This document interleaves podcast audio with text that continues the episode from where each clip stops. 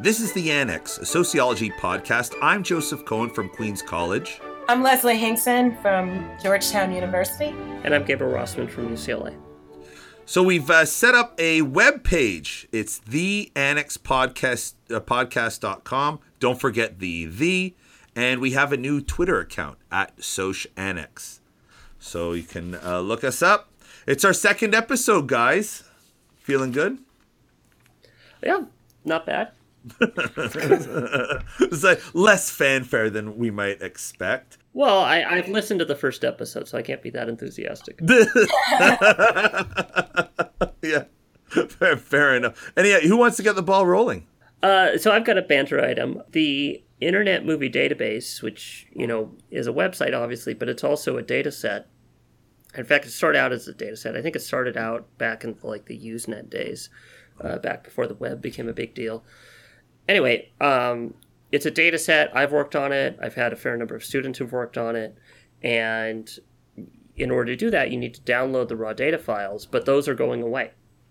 Oh. Um, yep, IMDb put up a note that they're going to be migrating the project from their old FTP sites to an Amazon S3 site, which isn't that big of a deal. I mean, S3 is a huge pain in the butt to use, but you're talking an hour worth of work, you know, and talking to your IT guy. Um, but then you're done. But the real problem is that they're changing the data set. And in some ways, this is good. The data format is going to be much simpler. Uh, IMDb used to be a huge pain to use. I had an undergraduate who took an entire quarter to understand it.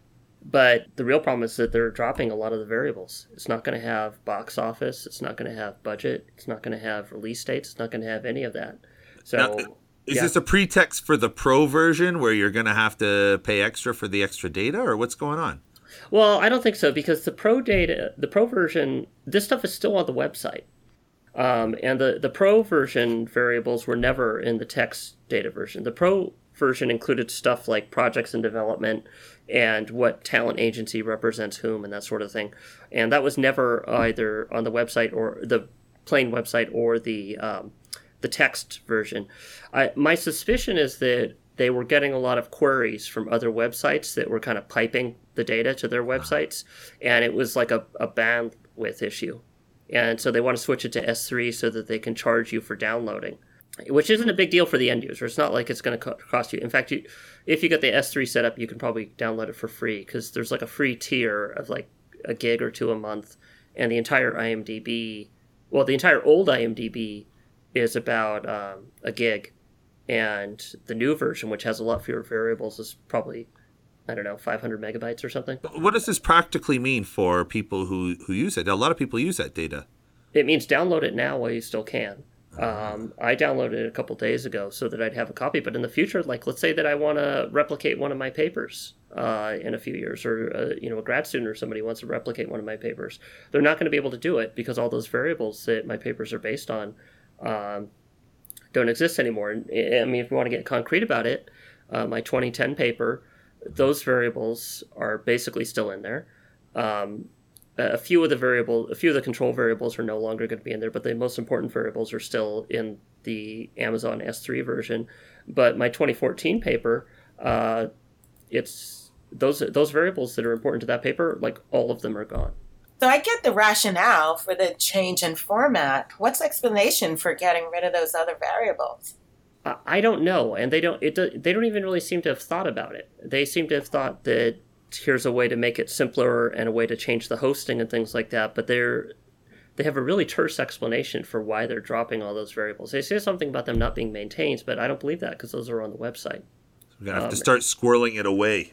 Oh, I just did. I had that problem too. I think it was with the White House data when the when there was the transition from the Obama White House to the the Trump White House. Just all of the uh, budget data to just disappeared. And it's interesting like it's a byproduct of how how lazy I'm getting. Like I'm not storing things. I just go to the web now for everything I I uh... Well, well, that's a, that's actually like kind of the take home, right? So if you want to think of like what's the take home to t- tell your grad students who don't care about IMDb, it's don't trust that it will be there on the cloud. Make a local copy. Yeah, is it? That's that's one hundred percent the truth. Like, uh, and, and, you know, I saw this Twitter, I saw this tweet uh, on Twitter. Uh, I guess that's the only place you would find tweets. But I saw I saw this tweet where, where somebody wrote like 2015. I'm too lazy to go get the book from my shelf, so I download the illegal PDF. And 2017, I'm too lazy to find the PDF in my files, so I just keep on re-downloading it. Oh, totally. Yeah. You know. But you can only do that if it still exists, and that's why you got to make a local mirror. And by the way, I checked; I was right. It's uh, 1.56 gigabytes, and that's the G- the gzip version. So if you were to unzip it, it would be a little bit bigger. But it's a 1.56 gigabyte download. If you have relatively good internet, it'll take you less than an hour to download the whole thing. Do it now because it goes away in November.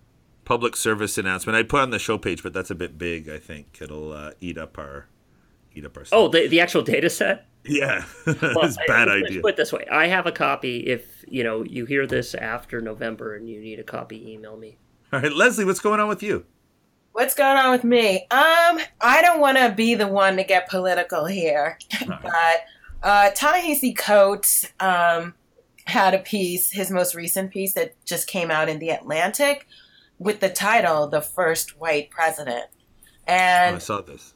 have you seen it? And basically, I didn't go through it. Go, let's go on. Go. So it's about Sure. Andrew Jackson. Yeah, well, no, he's talking about Trump actually. Oh, okay. And what's he saying? and he's and he- I, in a nutshell, he's making the claim that you know this election was all about whiteness, and I was just wondering if you all had seen it and what you thought. I saw the title. It's on my like to read list. Can you give just give a, give us a rundown of like the main the main ideas? Uh, so the big take home is that this is this was basically a referendum on whiteness, right? And one of the ways in which um, I think he tries to make the argument that it was about that is there seemed to be people who were voting against their interests, right? So, um, you know, number one, white women.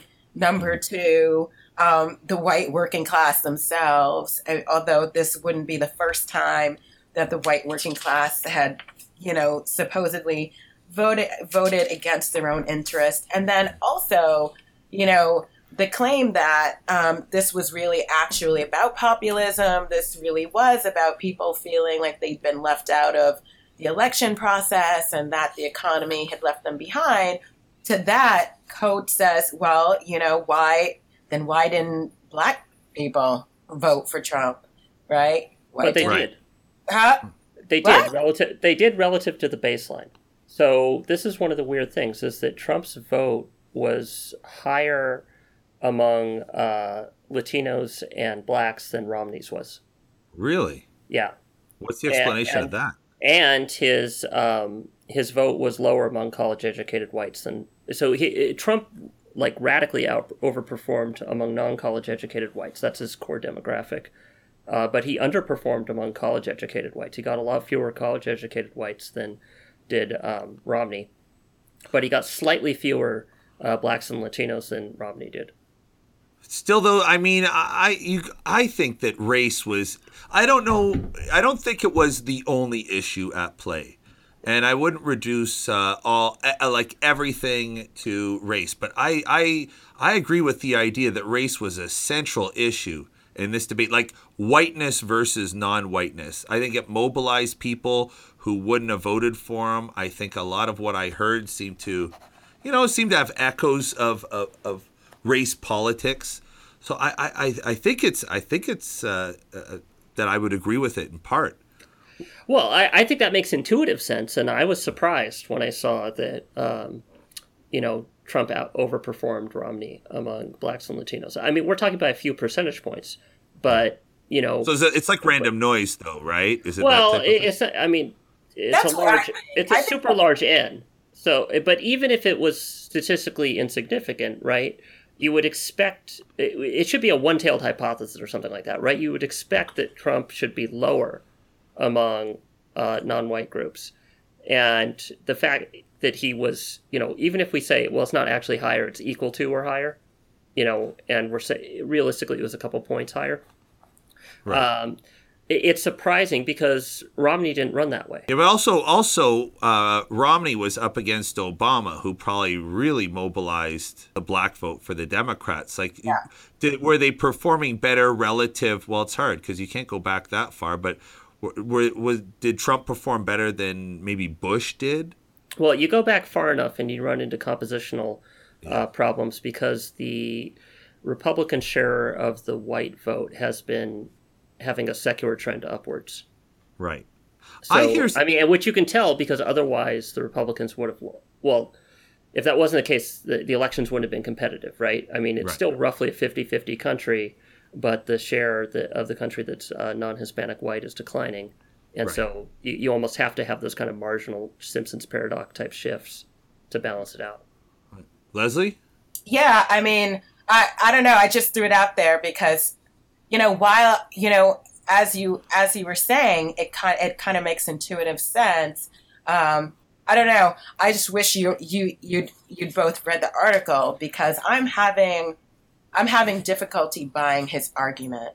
The um, only part I read was the bit about the eldritch energies that you know look like uh, something out of a uh, fantasy novel. like I saw, I saw that paragraph pulled out. Um, I didn't read the whole article, but I, I don't know. I mean, I, I think it would be analytically useful to distinguish um, primary voters from general voters because there were a lot of general voters who didn't vote for him in the primary but kind of rallied to the party. Mm-hmm. Um, you know, and so I think that's a different process that you have to distinguish between somebody who's like, you know, came out, maybe they were not even registered Republican, but they're in an open primary state and they came out and voted for Trump in the primary. That's a very different kind of person than somebody who's like, well, I don't like him. I supported Cruz or whatever.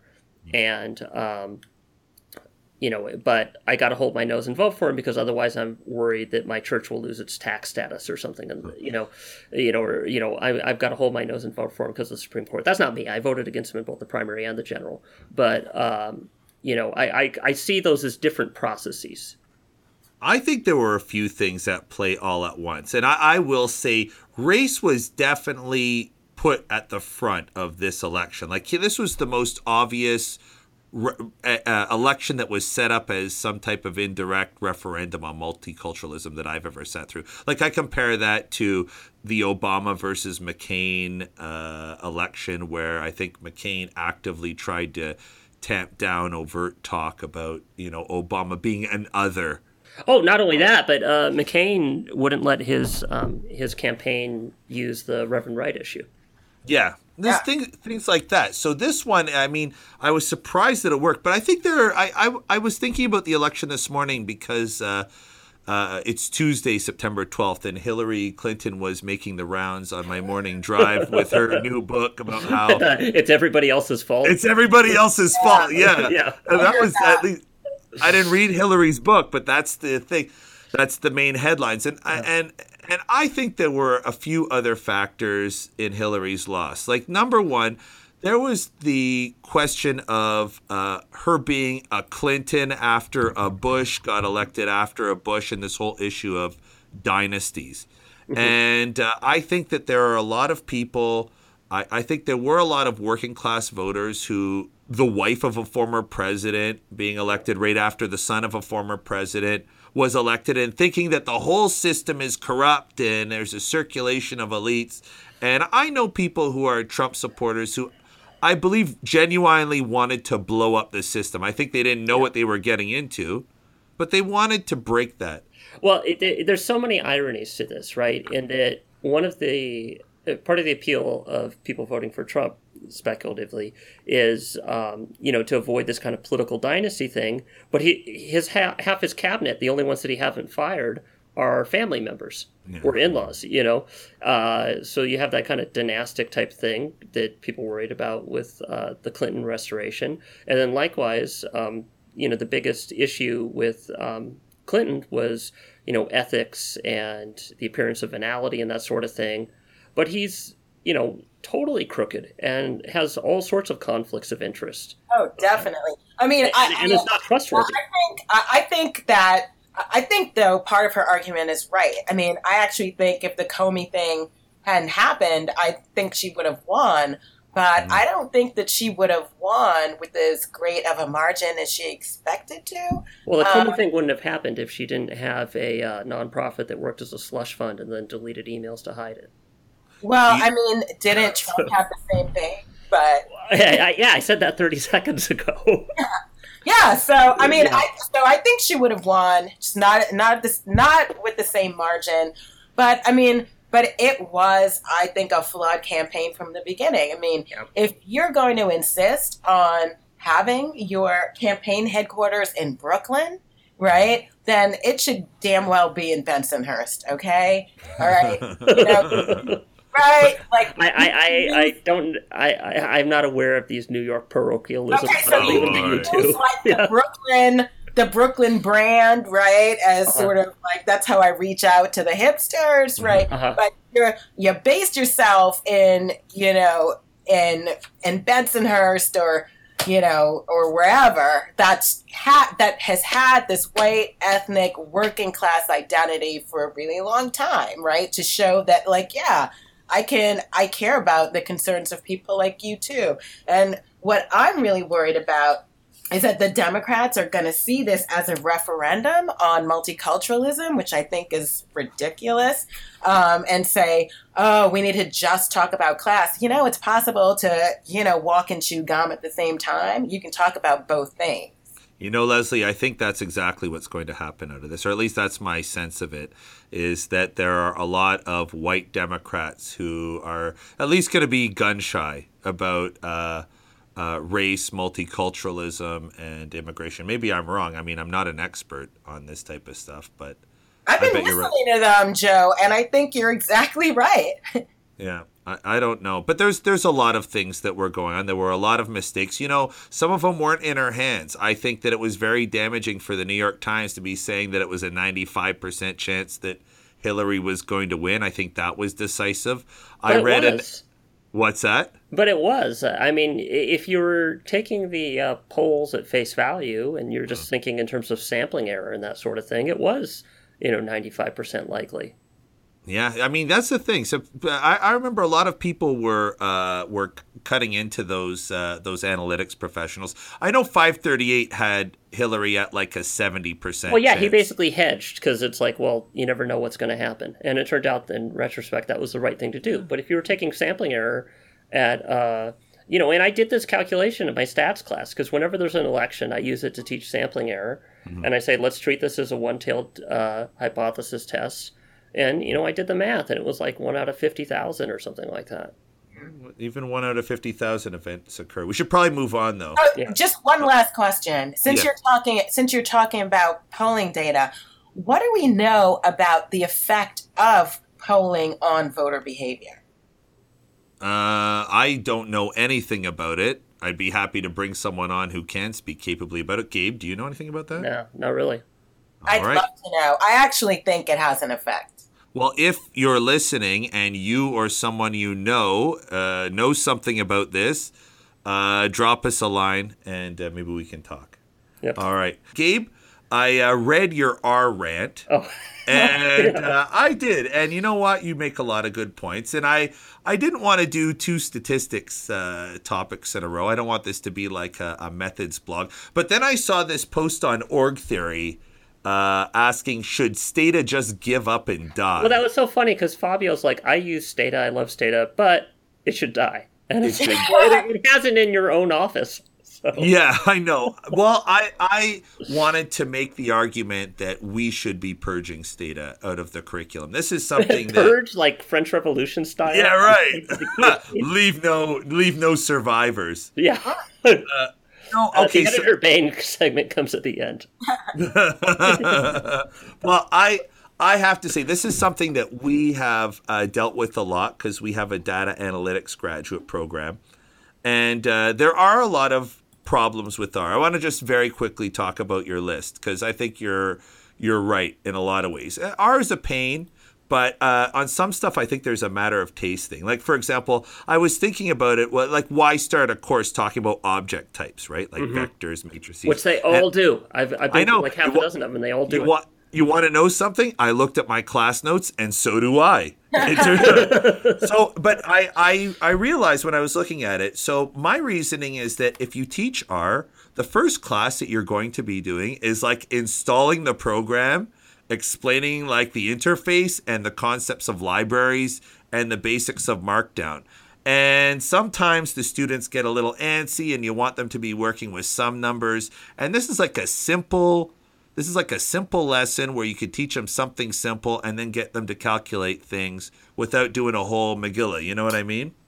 Uh, to me, that feels like if driver's ed started by teaching kids how the carburetor works. like, Well- you, the car won't move without the carburetor, but you know it's more important to tell them here's the steering wheel. Well, I the way I see it is showing them around, showing them libraries, uh, getting them telling them about RStudio. That's like explaining the parts, and then uh, maybe you know you get them to drive a straight line and really like vectors and arrays and things. They're not very complicated concepts, and you can get the kids to create. I shouldn't say kids. uh, You get the, the learners, the students, to create simple any objects. Yes, I know Yeah. you get them to create uh, an array and calculate a mean and it's just a really simple way to But what's just wrong with just saying let's open the mtcars data set, and then you know two weeks later you teach them how to generate a, a matrix. Yeah, you could do that too. It comes up sometimes because certain functions or operations will only work with certain data types. All right, so listen, maybe I have the blinders on, but I do that, and I that's why I do it. The documentation, you're totally right. Documentation is is bad for R. Stata's documentation is amazing. I've gotten a whole education off of Stata's manuals over my Yeah. career.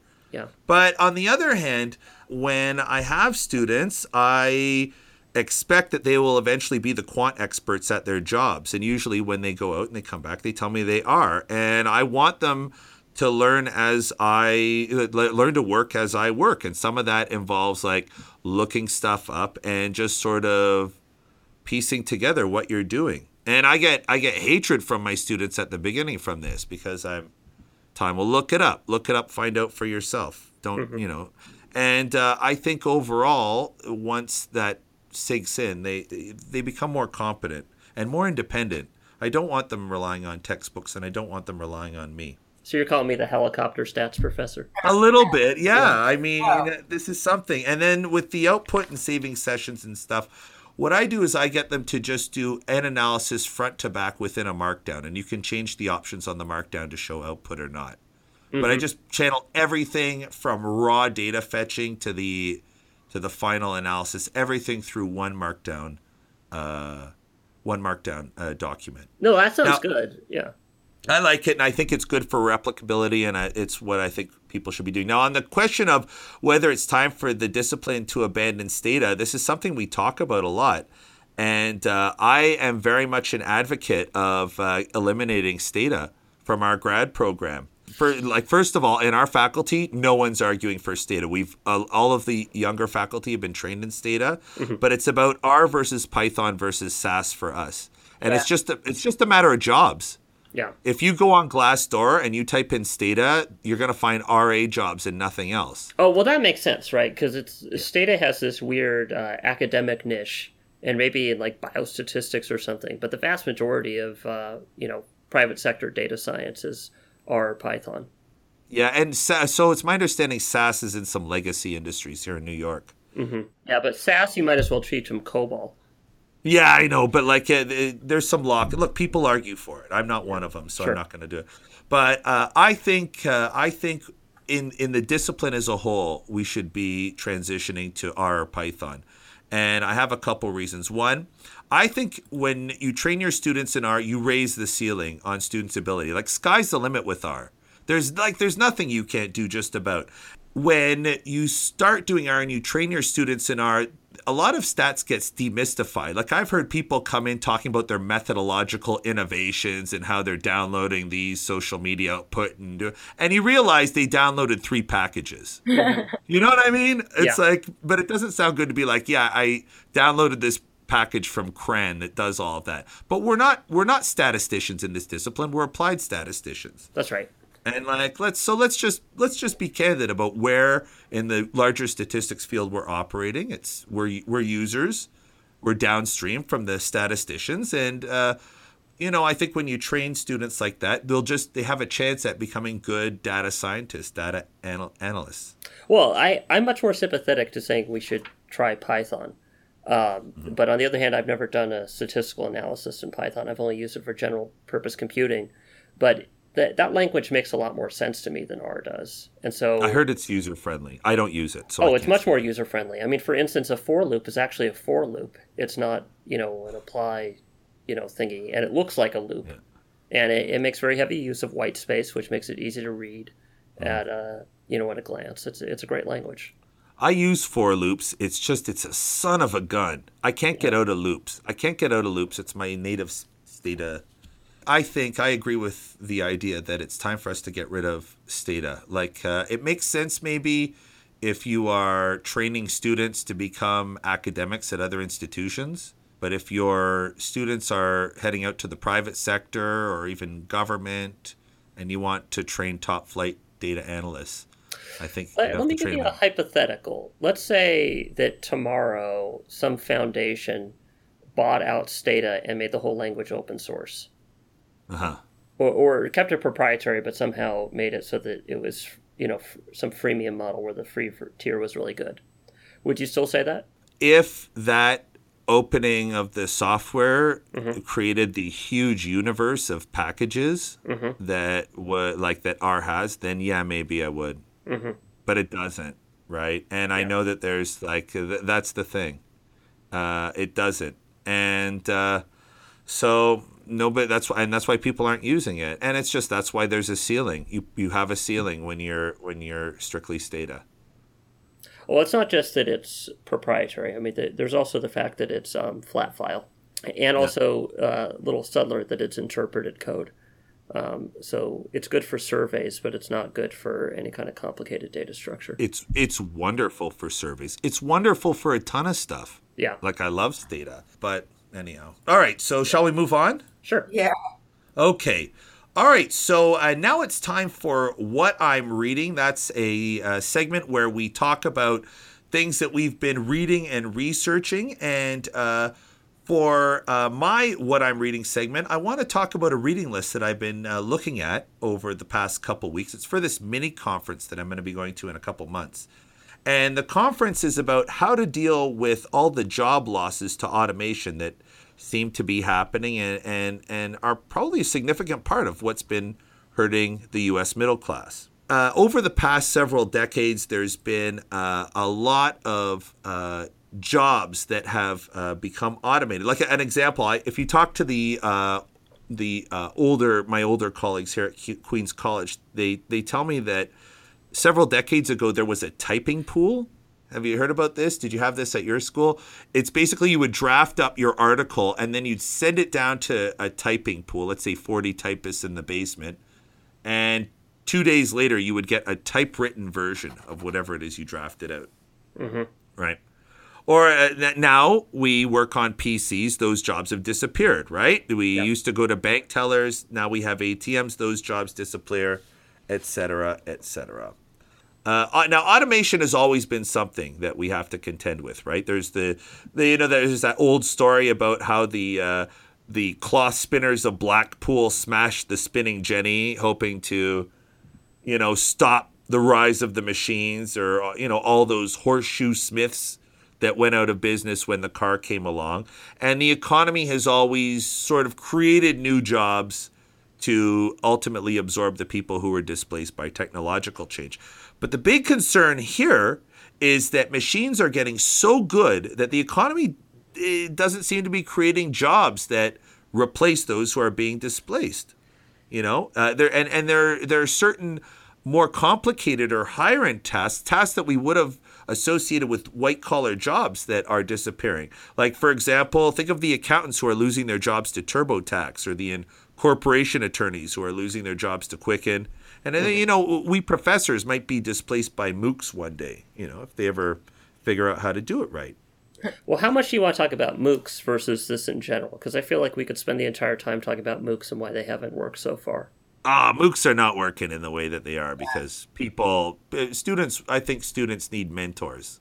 Oh yeah, and okay, so I guess we we are going to talk about. We're that. just going to do it. Yeah. Because you're not? not going to stop me. So, uh, so, so one of the ways I think about MOOCs is that if you look at the retention rates by different types of schools, the retention rates for um, like schools like Princeton, or for that matter, you know, basically any kind of selective private school, whether it's a research university or a uh, a good liberal arts school, they, they have retention rates of like ninety five percent. Like their six year completion rate is like ninety five percent for undergrads.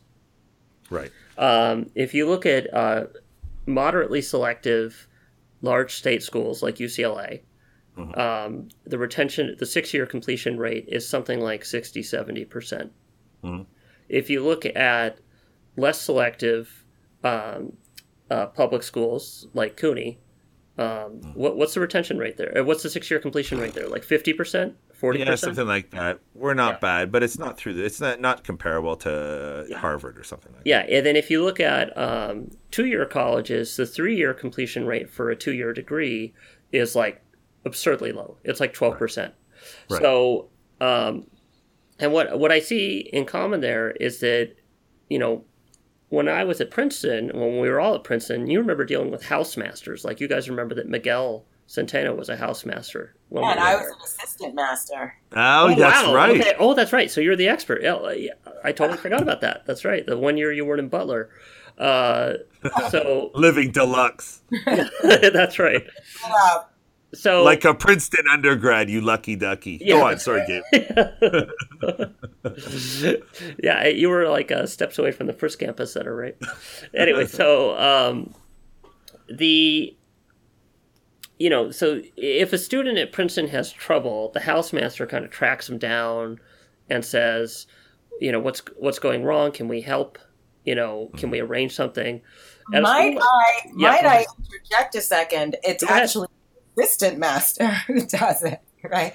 Okay, right? You know, the master gets to take all the credit for making order. Okay, so there you go. So right, so at a, at a school like Princeton, if a student screws up, they're in the capable hands of Leslie, who goes and tracks them down, meets with their TA, meets with their professor, and makes sure that there's a way for them to get back on track. Right. At a school like UCLA, you just you just have a uh, you just have a fail that term, or you just have a uh, you know a, a, an incomplete. And I have students who like they don't show up for the final, and I don't know why. You know, Right. and then on top of that, like at schools like Princeton, you have a shopping period. Whereas at schools like UCLA and I'd imagine also Queens, uh, there's a wait list, and you have Yeah. students begging you for the little permission code to get in. I'm not. I would imagine Georgetown's more like uh, Princeton, right? Yes. Yeah. So basically, the more labor intensive you make the school, right, the more you have, there's a high ratio of faculty to students, which implies that it's easy to get classes, um, and there's a lot of hand holding, the more that graduate. Whereas, um, you know, even if you have something where, you know, there's real flesh and blood people in a real, you know, and in theory they're supposed to come to class, um, you end up seeing people not graduate as much, right? So you have Princeton, which is a total hand holding, we will not let you, fa- it's impossible to get in, but once you get in, we will not let you fail type of institution. Versus a school like UCLA, where it's somewhat feasible to get in, but you're kind of on your own. You know, Yeah. you can seek out help, but nobody's going to come knocking on your door, checking up on you. Um, you know, and you see that there's like a 30% gap, 30 percentage point gap in the six year completion rate. And I don't think it's all that Princeton students have an SAT score that's 200 points higher than UCLA or whatever. Oh, there- there's it's a- not big enough to explain that. There's a bunch of things going. So this isn't about automation, but I really like this topic because it's something that I care about. Um, you know, now that I've come here, I, I my perspective on why kids flunk out of these schools has changed a lot. If if there was one thing that I think does damage to uh, CUNY students and hurts our graduation rate, it's the uh, full time study requirement from the Pell Grants. Because what's happening is these kids come in, they can barely afford this school as is, and they're very reliant on the Pell Grant. They don't have parental aid. Mm-hmm. They some of them have to support their own families while they go to school. Their families are relying on them, and what you end up happening is I have a lot of students who go to school full time and work quite long hours, and they're just overstretched, and they can't go through at their pace. Uh, there's I, I feel like the students here are overstretched. They got the brains, and I don't know if more faculty would do anything to help them, as opposed to either just making college free or relaxing the Pell restrictions. Well, I think I those things interact, right? In right. that, you know, so sometimes the students can't get the course load they need. Like, mm-hmm. let's say that there's a student who works part time. Mm-hmm. Uh, or they commute a very far distance, so they're effectively their schedule is limited, so they can only take classes Tuesday, Thursday mornings, mm-hmm. and then all the classes that are on Tuesday, Thursday mornings fill up. Like in theory, right. they could do it if they could find a class, uh, a block of six hours of back to back to back on Tuesday, Thursday mornings, or something like that. But they can't do that because even if there are classes at those times, they're full and they can't get into them. Then they don't meet their uh, minimum unit requirement for financial aid, and then they end mm-hmm. up having money problems. So I, I, I, see these problems as related. Leslie, what do you what do you got to say on this? Uh, you know, I'm thinking about my own institution. You know, I have. I mean, there's definitely quite a bit of hand holding mm-hmm. here, mm-hmm. right? Um, you know, at the departmental level, it usually falls though to like one or two faculty members to do it, mm-hmm. um, which gets really tough. Number one, number two, um, you know, it's a private school and it's incredibly expensive, mm-hmm. and I think the institution tries to be as generous as it can be. But mm-hmm. I have students who work like incredibly long hours. At least when I compare the number of hours that they work compared to the undergrads at, at Princeton or, mm-hmm. you know, the undergrads, you know, my daughter just started at Williams, the undergrads there. Mm-hmm. And, and then you also have this sort of culture of everyone must also have an internship. And if it's not paid, that's okay, right? Because yeah. the best internships in DC seem to be the unpaid ones, right? Mm-hmm. So that you have the kids then trying to be part of the culture, you know, an unpaid internship, two jobs, right? And trying to hold down a five, you know, five course course load every semester, mm-hmm. right? Um, I, you know, you need hand holding in that situation, right? Or you need to say, you know what? let's reduce it down to four courses a semester. Do we really need all these requirements, right? Um, let's figure out how to make financial aid a little bit like more generous. Um, I don't know. I wish I wish students would more students at my institution would take six years to finish, eight years to finish, work, and I, I wish I wish the first two classes were free, type of thing so that we could uh, those who needed the time could get through. I think it would do a lot. But suffice to say, MOOCs. That's I don't think that's well. well uh, so yeah, that's why I brought up this you know tangential topic. It wasn't just to hijack your uh, your topic. No, whatever. That's, that's always a bonus feature. uh, but yeah. you know, but I um. I, I brought it up because it's like MOOCs are the there's no hand holding at all. Like there's yeah. no TA, there's no office hours. You can't email the professor it's like it's like the platonic ideal of you consume the lectures and you better have learned it and that's it mm-hmm. and you know what we've seen so far is that they have extraordinarily high dropout rates now if you talk to the mooc people they say that's a lot of that is the equivalent of people sitting in on one lecture deciding it's not for them and then not signing up for the class in the first place okay fine right. but among the people who do it for a week even only like 10% of them finish right so, but also i think i think back to the most meaningful educational experiences that I've had. And a lot of it came from mentorship and not just the the coursework or the substantive lessons that were taught to me, but also just the person, a, a person to emulate, uh, a person to give you those uh, informal asides that convey really important information. Like think about our own education uh, in graduate school. Well, yeah, I was just thinking that's how graduate school works graduate yeah. school is like that very intimate mentoring relationship that's extraordinarily labor intensive for faculty. There are, but and what like what was really the most beneficial lesson that was taught to you?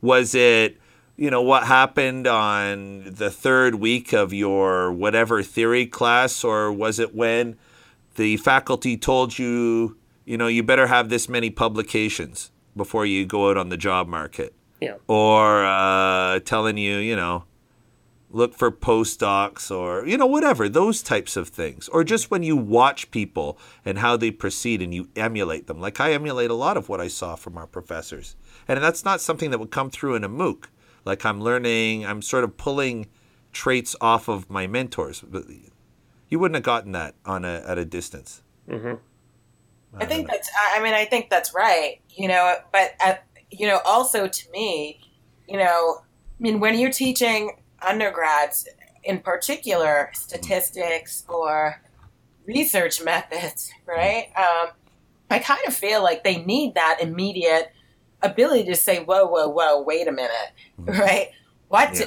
like, what, what does that thing that you just said mean, right?" hmm Um, and I think that, you know, especially for students who actually learn better, being able to ask questions at the moment as opposed to let me write down all of these bits and, you know, and try and get them answered later. I think there's this cumulative learning effect. And, you know, if you, you know, if you hit a roadblock, right? I don't understand this concept. I can't ask a question about it. I'm now not going to understand the whole rest of this lesson, hmm right? Yeah.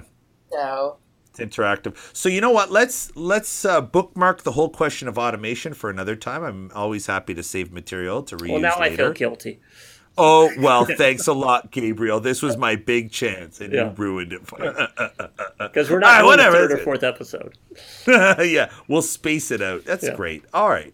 Okay, and and now for our uh, meg- main segment on uh, race and medicine, Leslie.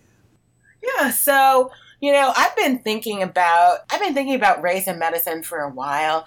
You know, I had a postdoc where you know I was supposed to immerse myself in the subfield of medical sociology, and truth be told, the reason, the only reason why I applied for that postdoc and why I wanted to actually get into medical sociology was because of the creation of BiDil. Right? Do you all remember BiDil? I No, I don't. don't. I need everything explained to me. Yeah, so BiDil um, has the distinction of being the first pharmaceutical designed for a specific racial group, Oh. right? Yeah, so BiDil basically these two generic drugs, right, that had already been used to treat heart failure in in patients, right, um, without kind of this sort of racial component to it, comes on the market.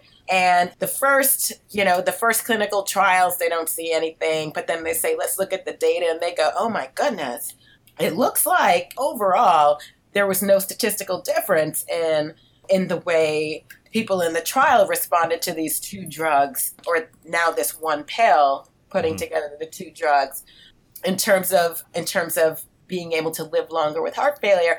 But they saw that Wait, there's no, there's no difference between the placebo group and the and the treatment group. That's right, except when they decided, for some unknown reason, to start parsing the data by race. Mhm. Oh, okay.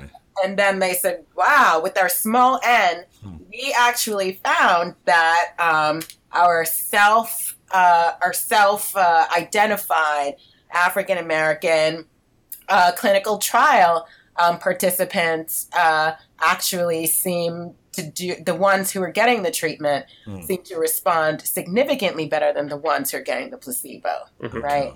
And so, so that raised a conundrum for me, right? Mhm. Um, if race is socially constructed, as every good sociologist um, is trained to, if not believe, at least say over and over again, Mhm. right? How how was it that people in pharma and actually, as I learned more and more, doctors themselves were actually treating race as though it was biological, Mhm. right? Mhm.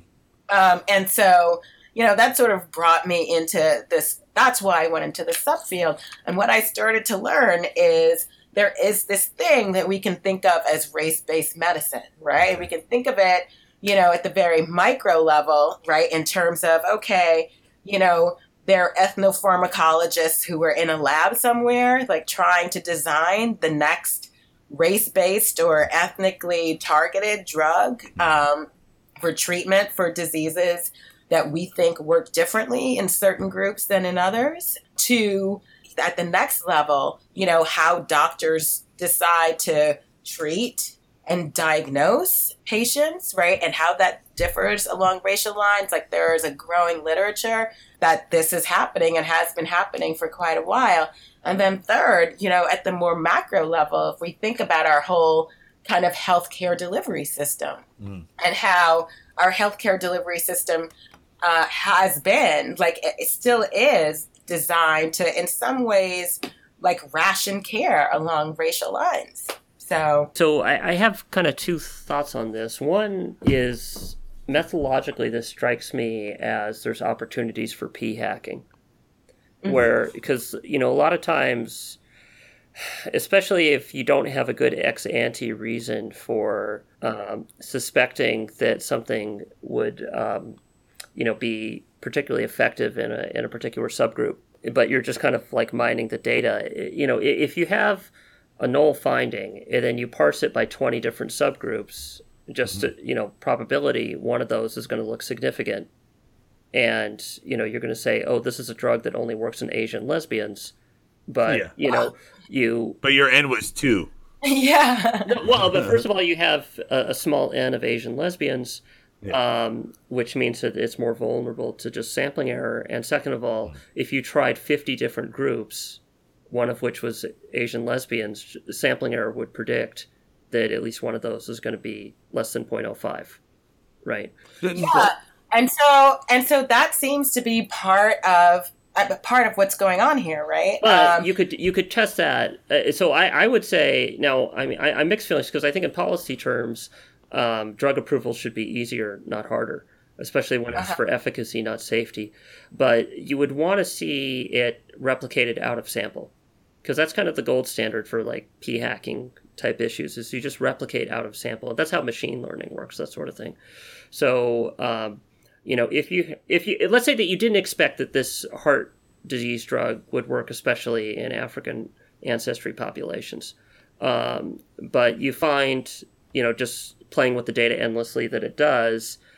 Well, then you you replicate that clinical trial, or for that matter, you approve it, but then you collect patient histories after the fact and um, and then you say, does it actually work better in African ancestry populations that are out of sample, right? Because if it's a second population that's being exposed to it, um, a second, or rather, a second sample that's being uh, from the same population that's being exposed to it, that would not be vulnerable to just sampling error that randomly got picked up by p hack. But but like it's okay. So obviously that sounds like a p hacking type of finding, right? Mm-hmm. And you can find it when the samples are small enough. But let's just say that group what ended up we p hacked to white women. Do you think that the the alarms would be sounded if it were white women instead of blacks?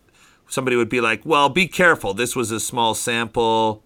Like Leslie, did this actually move to market? Did people it raise alarms? to market, and it was a market failure. Actually, uh, it didn't do well. Well, okay, at least there's some vindication in there. Well, wait, but why I, did it I, fail? Was it because cardiologists just prescribed the same drugs to everybody, or what? Um, so I think there are a couple of reasons why it failed. Number one, it you know there were basically two generic drugs that when they decide which doctors had been prescribing. Mm-hmm to patients just these two generic drugs um, for heart failure mm-hmm. um, for years and years, right? Mm-hmm. And then this drug then becomes a brand drug, eh, which is which was incredibly expensive mm-hmm. compared to just these two generics taken mm-hmm. together, right? Mm-hmm. Um, so number one, I think the I, I think just rationally speaking you know, why would you? So, so, like, so race aside, even if this was a drug that worked on everybody, it would basically be old wine in a new bottle, and a, and a way to sell people air. I think that I think that was part of it. I think also, uh, I, I think also a second thing is, you know, BiDil, you know, basically make it made it through clinical trials by trying to brand itself as a drug specifically for Black people but then, you know, they tried to sort of backpedal and say, actually, it can be for anyone. Yeah, well, right? you want to have 88%, the other 88% of the market. Exactly. Yeah. And so that became confusing, right? Um, third, it seemed like their marketing campaign was was totally off, right? I mean, there are multiple reasons. Actually, I actually have this edited volume that I that I just helped to edit, and there's actually a chapter on BiDil um, mm. and why it failed um, by by Anne uh, so I'm curious. So you said that they tried to push it as a drug for everybody, not just the population that you know, fallaciously or not, it was shown to be especially effective for. Was that off label? Like, can the FDA approve a drug, but only for black people or only for white people? Or did the FDA just approve it as, like, you know, generic statement? It was approved for black people. Like, specifically, like the FDA approval said. So, yes. Like, so if you took that drug, it would be on label. If I took the drug, it would be off label it would be it would be off label. I'm surprised that scientists. I wonder how many scientists are involved in the process of approval. So here's the thing, right? I mean, so that's that's this this drug, right? The mm-hmm. first drug, you know, to be approved for the use of one specific racial or ethnic group. But you know, for decades, doctors have been prescribing certain medications for certain racial groups for the treatment of of specific you know, usually chronic diseases more than for other groups. So, right? what's the explanation? Like, uh, can you give us some examples? And, uh, and yeah. So, my favorite example is hypertension. You know, high blood pressure. Mm-hmm, mm-hmm, mm-hmm. Right. So, you know, guidelines first said, you know, whatever, everyone should just get diuretics, right? And then over time, guidelines start to say, you know what, you know, everyone should, you know, these are new drugs that are coming on the market looking at population level responses, you know, we're seeing that maybe like black people um, might be less responsive to, let's say, beta blockers. So you might want to monitor that, right? And so then that turns into, oh, black people shouldn't be given beta blockers. And you can look at data and you can see that there are, there are these patterns of very very significant patterns of doctors prescribing certain drugs right for certain racial groups. And when you sort of combine it with um, with with sex as well i mean some really really interesting patterns that sometimes seem like we're following guidelines and sometimes it's just like you know we just want to give the newest best drugs to you know the best people. I have a question. I have a question. Do med- the medical research community? I know nothing about biology or you know medical research. Do they share sociologists' view about this notion that race is wholly a social construction, or do they really think that there are substantial biological differences between the races? Anybody know? I think it depends on who you talk to, right? So I think you know, so when I started all of this, I actually started before I was like, okay, I'm going to go and, and try and, fi- and hunt down data, right? I just started just interviewing doctors and asking them, you know, do you think, do you do this thing where you treat your patients differently by race or ethnicity? And initially they'll say, no, of course not, mm-hmm. right? And then you say, well, what about for hypertension? And they're like, oh, yeah, well, for that right? Interesting. And then you ask them, well, what's the rationale? And it's really interesting. It's either they're like, well, I that's I I just learned that, and I can't actually really remember mm-hmm. the supposed biological pathways through which um, we find these differences, but it is there is supposedly this biological difference in terms of the pathogenesis of this disease, right? But at the same time, those same individuals will also tell you that they think that race is socially constructed. Mm-hmm. Well, that's a that's like a creedal statement that they've you know, and people can kind yes. of compartmentalize. Uh, so I no. Yeah. Exactly. I, am curious. You, you talked about these guidelines. That you said the guidelines, as written, basically said um, go ahead and give this particular class of drugs to black people, but monitor them because they may be less effective or have more side effects or whatever. So, was that an issue with how the guidelines were written, or is it an issue of how they were implemented? Right. That is to say, let's say for the sake of argument that there's all this clinical data that shows that black people are 10% less likely to be responsive to this drug or 10% more likely to have side effects. You know, one way or another, it's 10% less good of a drug for that population. Um, it, so is the issue with the guideline itself that just basically says watch it because there's a chance here, or is it more that the doctors took a probabilistic rule that says, uh, you know, just be careful with it, but in practice they turn that into a deterministic rule of don't use this drug at all? I think it's primarily the latter, right? So, you know, when I think I'm really, really interested in medical in what I call race based medical decision making, mm-hmm. right? And I actually think that there are different processes at, at, at, at play mm-hmm. here. So I think there is this thing called racial profiling, right? Mm-hmm. That I think is all about statistical discrimination, mm-hmm. right? And so you're like, okay, they're more likely, but you know what I mean? If you, you know, if you really, really understood what more likely meant, you'd be like, okay, fine what you should probably be doing is like everyone gets the same drug, right? Mm-hmm. And then I monitor and then I see whether or not this person is part of the 10%. Well, famously, right? from doctors giving um, people HIV test diagnoses, they're not terribly good at doing Bayes theorem on the fly. So yeah, I, I, I have to say I have very little faith in, uh, or I lost a lot of faith in doctors' scientific chops. I remember when I was in grad school. I had a friend who was uh, at uh, one of New York's foremost medical schools, and uh, she was telling me that all of the students were uh, had to write empirical papers, and they were all using the uh, same guy to do their stats for them. and when she showed me her output, it was Stata output and the the dude was modeling uh, a, a dichotomous dependent variable using OLS, and I was like, "Well, no one's catching any of that over there." Yeah, but huh? you know, it's not fair to blame the language on that because Stata has logit, it has probit. You know, it's not the language. I know, I'm I like, just well, what you were saying earlier to get rid of it. Yo, yo, yeah, no, no, no. I love Stata. Yeah. I love Stata. But like, uh, I was like, okay, you think somebody would pick that up? The professors or maybe one of the students. Mm-hmm.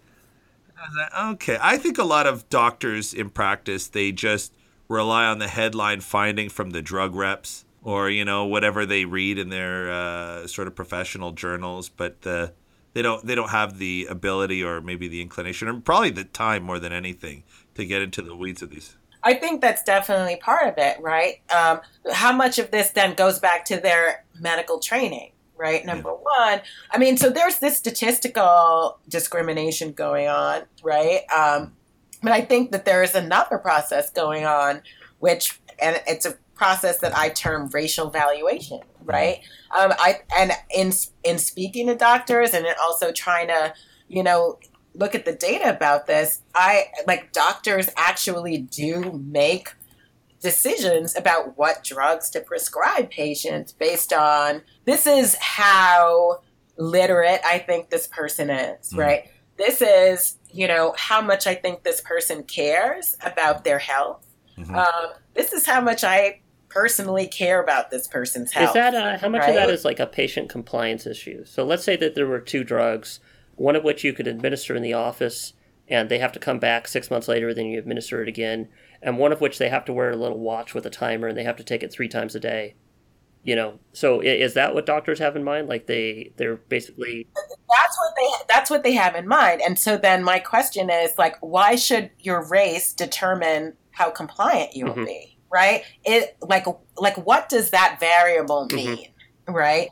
What meaning do you attach to that variable, right? I mean, so yeah, and I think that the way in which we look at the data on on compliance and race, I think we're just really, really, really bad at you know number one, or I wouldn't say we. I think um, I, I think a lot of people in the medical field are really bad at trying to think about, you know, other um, like measures of socioeconomic status that actually might dictate um, compliance issues. So if I don't have enough money to pay for my for my meds, mm-hmm. right? Am I going to take them all the mm-hmm. time, mm-hmm. right?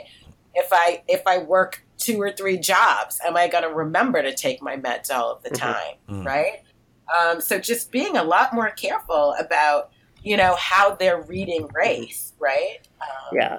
So, um, so one thing I was thinking is, you know, we have this weird racial conception in our country that, you know, one of the most distinctive ways in which we socially construct race is we have this one drop rule, at least for African ancestry. Yes. So now, but if you're taking the genetics seriously, let's say for the sake of argument that there's some gene distribution uh, among African ancestry populations that some enzyme gets metabolized differently or yada yada. Um, but somebody who's half their ancestry is European and half their ancestry is African, is socially black, but they're biologically half and half. And so, if, if you're taking seriously a biological conception, um, you'd expect that either they're going to be somewhere halfway between the two groups in terms of how they respond to the drug, um, or you'd expect that it might be totally different if it's like you have to have two recessive genes. Like, so birth defects, uh, you know, Uh-huh. basically anybody who's mixed race isn't going to have those. Um, you know, Yes. so- So, so, so here's the thing. So that's a really, really interesting Mhm. point, right?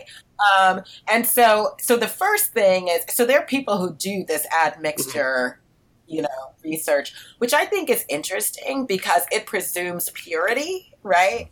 Right. So you can be like, okay, fine, I can take you and I can take your parents and I can say that you are exactly 50% of this and 50% of that, right? Presuming that that there is actually this level of purity of any kind of, you know, sort of ancestry, right? Um, in any of us. So that's number one. But I think what's even more interesting is so, for example, like let's take the hypertension case. Yeah, that, So that's, that's what I'm asking. Is somebody who's half European ancestry and half African ancestry? Does a doctor not prescribe them beta blockers? So I'm, I'm Okay, about great. to answer that. So, taking the hypertension case, so in the UK, right, they basically kind of have the same idea that you know beta blockers aren't good, aren't as Mhm. good for Black folk as for um, everybody else. Um, but you know, but then there's they have this this um, when they think about um, mixed race Mhm. people, like specifically talking about people who are who are who have African ancestry and European ancestry, they're like, oh yeah, they respond just as well as everybody Uh-huh. else, right? Which I think is very interesting because you know you talking about the United States and the sort of hypodescent rule, right? There are no such distinctions, Yeah. right? Like as long as you self-identify as black, then you know, then that's it. Or in some cases, as long as the doctor looks at you and says you're black, you know. Has anybody it. replicated this sort of thing in um, you know Latin American countries where they have you know concepts like Pardo and that sort of thing instead of a one drop rule? That's interesting.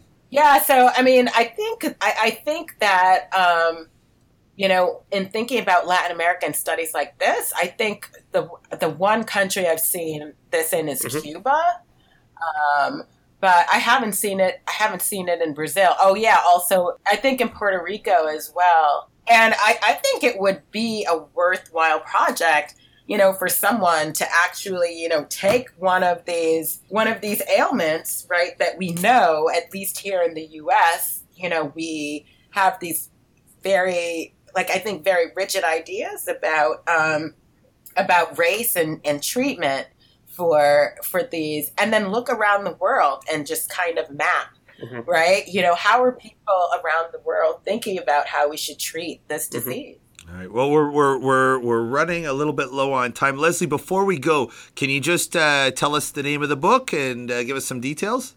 Oh yeah, the book it's called Subprime Health: Debt and Race in U.S. Medicine. You know, I'm someone who's really interested in in race across different institutions, and writing this book I thought was a really good opportunity to like think through. You know what happened with the subprime uh, mortgage crisis, right? And and I think the role that um, I mean the role that race played. Um, in not just that, but also in helping to actually destroy our entire economy. Hmm. And then thinking about how we see the same kind of the, the same kind of like mechanisms uh, at play in the delivery of healthcare in the United States. And so that's what the book's about. Very nice. Very nice. All right. And now a word from editor Bane. It doesn't matter who we are. What matters is our comments for improving your paper. Mm. You've been listening to the Annex, a sociology podcast. You can comment on our show page, theannexpodcast.com. Don't forget the the. Our show's Twitter handle is at SocAnnex. On behalf of Leslie Hinkson and Gabriel Rossman, I'm Joe Cohen. Thanks for listening. Thank Yeah, thank you.